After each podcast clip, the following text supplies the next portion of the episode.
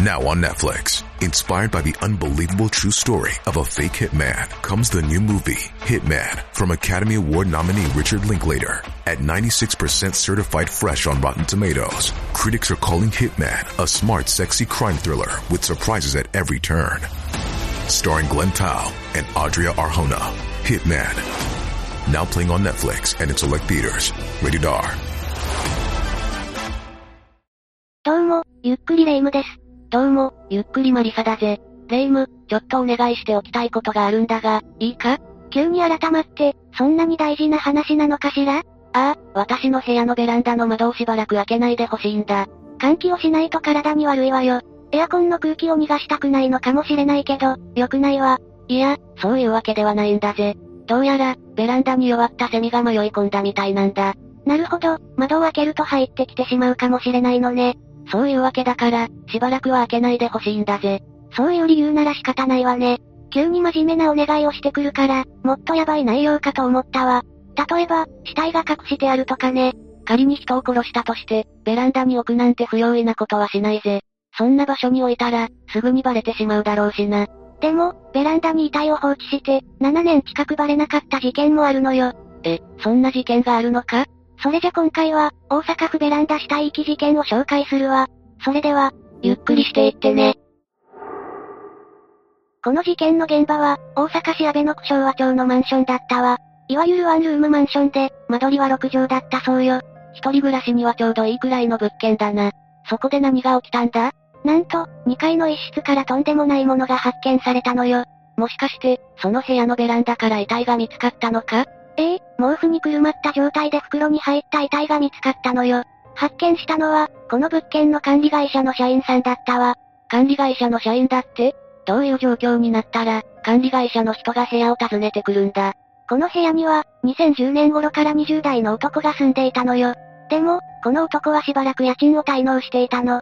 なるほど、それならやむを得ないな。しかも、数日前の23日には、警察も来ているのよ。管理会社の社員さんの付き添いで、部屋を訪れているの。その時に遺体に気づかなかったのか？遺体はベランダにあったからね。その日は窓を開けたりはしなかったのよ。滞納者がベランダに隠れている可能性もあると思うぜ。警官が同伴している割には、なんとも間抜けな話だな。そうだけど、誰もベランダに遺体があるとは思わないわよ。まあ、それもそうだな。で、遺体はどんな状態だったんだ？一言で言うと、ひどい状態だったわ。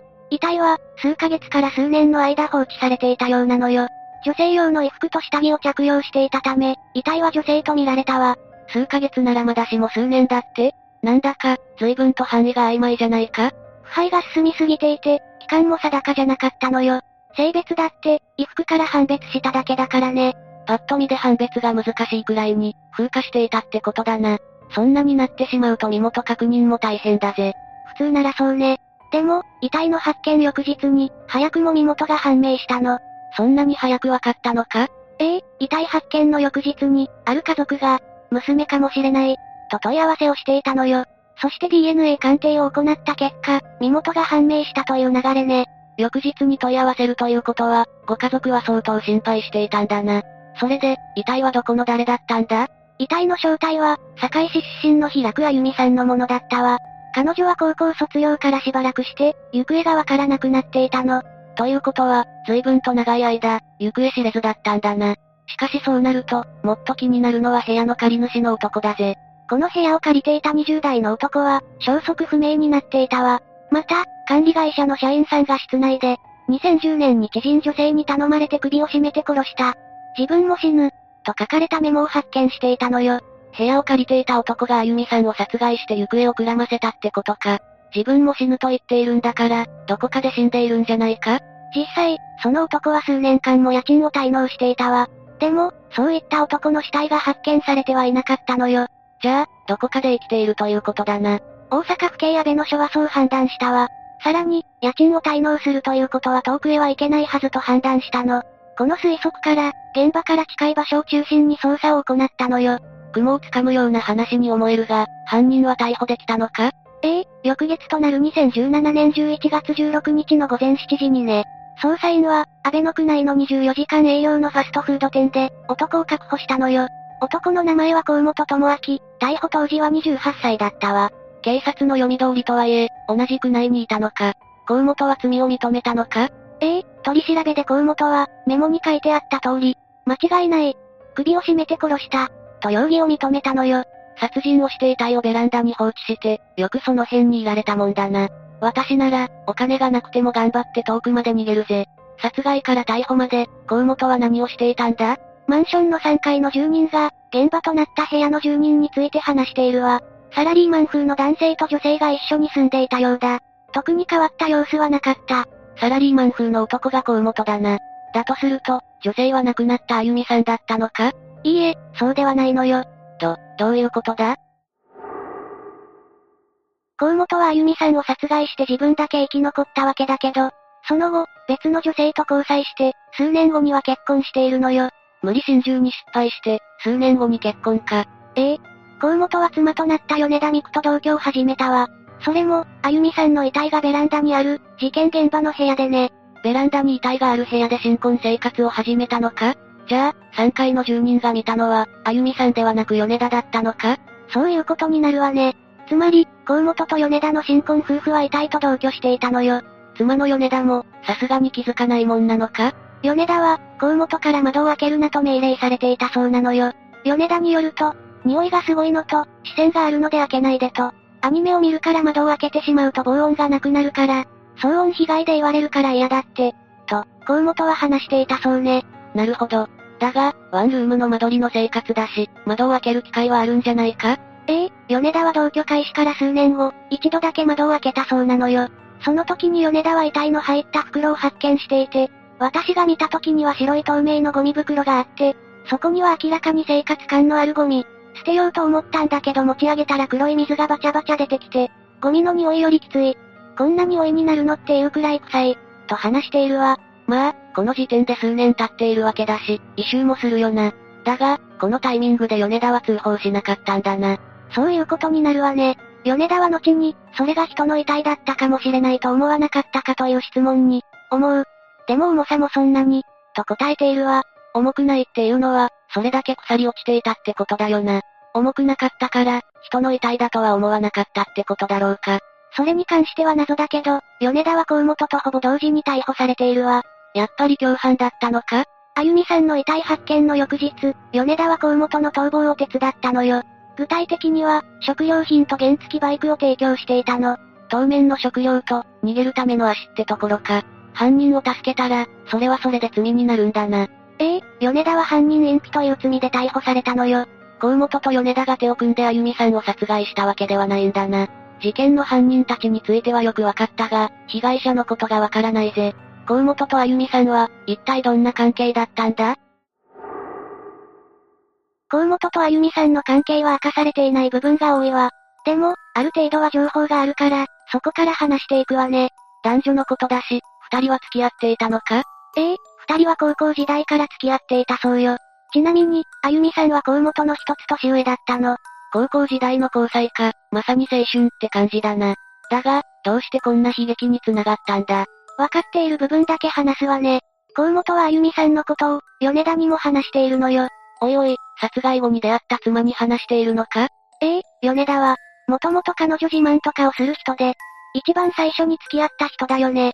一番好きだった、一番愛しているし将来のことも考えていたけど、河本容疑者側の両親が反対したのか、向こう側の両親が反対したのかわからないけど、もう会わせないってのもあったみたいで、と、話しているわね。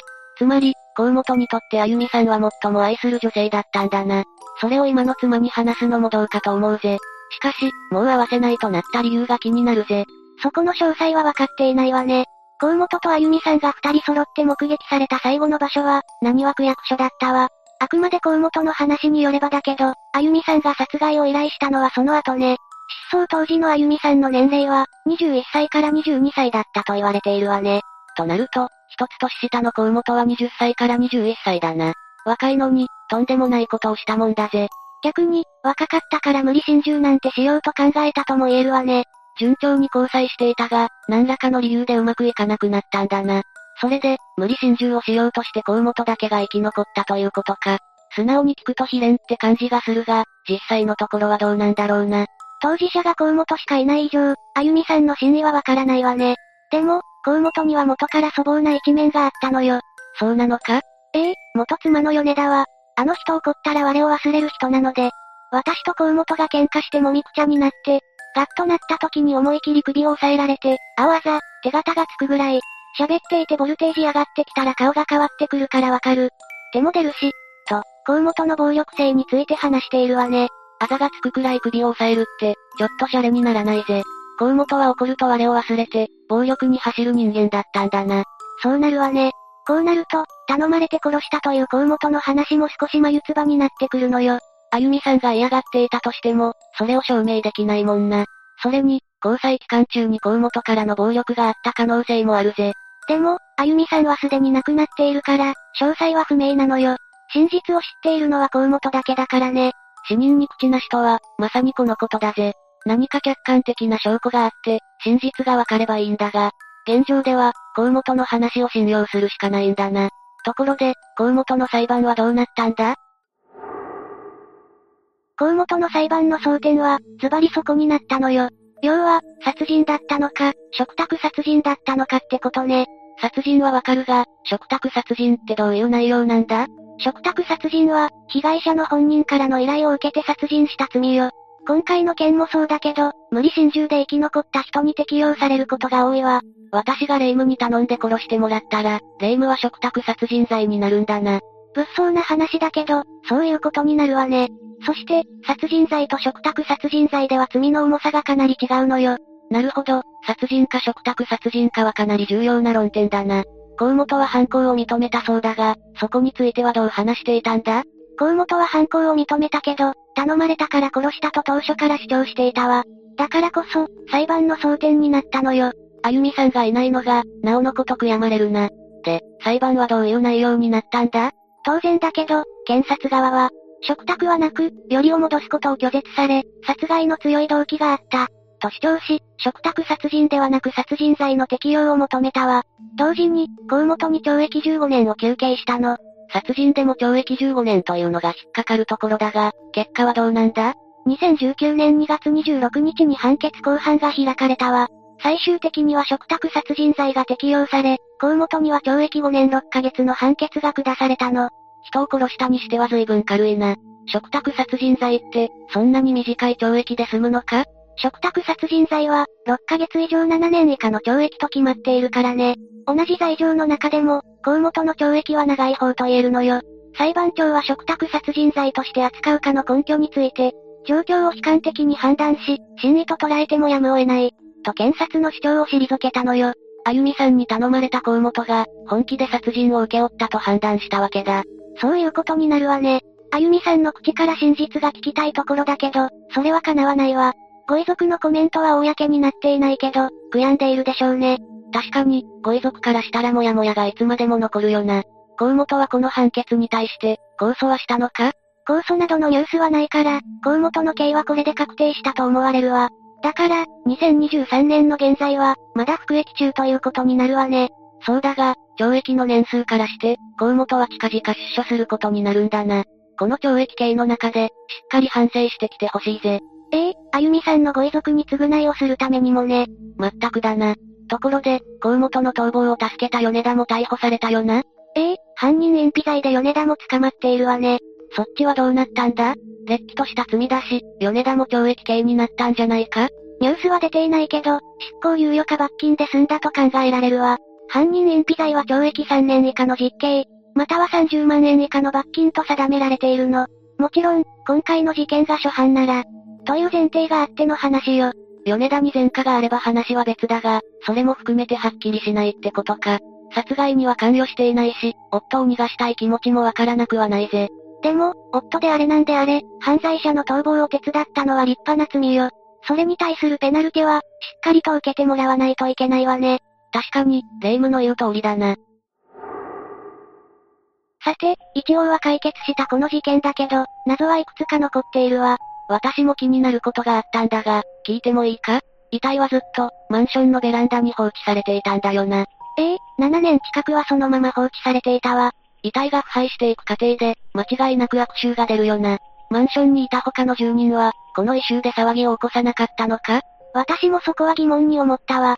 異臭を放っていたのは、窓を開けた米田の話からもわかっているからね。となると、現場になったマンションはかなりの郊外にあったのか？現場のマンションはそこまで偏僻な場所じゃないわ。近くには集合住宅やスーパーもあったから、人もいたはずなのよね。それなのに異臭騒ぎが起きなかったのが、とにかく不思議だぜ。ええ事件発覚のきっかけだって、管理会社の社員さんが来たことだからね。それも、苦情ではなく数年にわたる公元の家賃滞納が原因だったわ。それが奇妙なんだよな。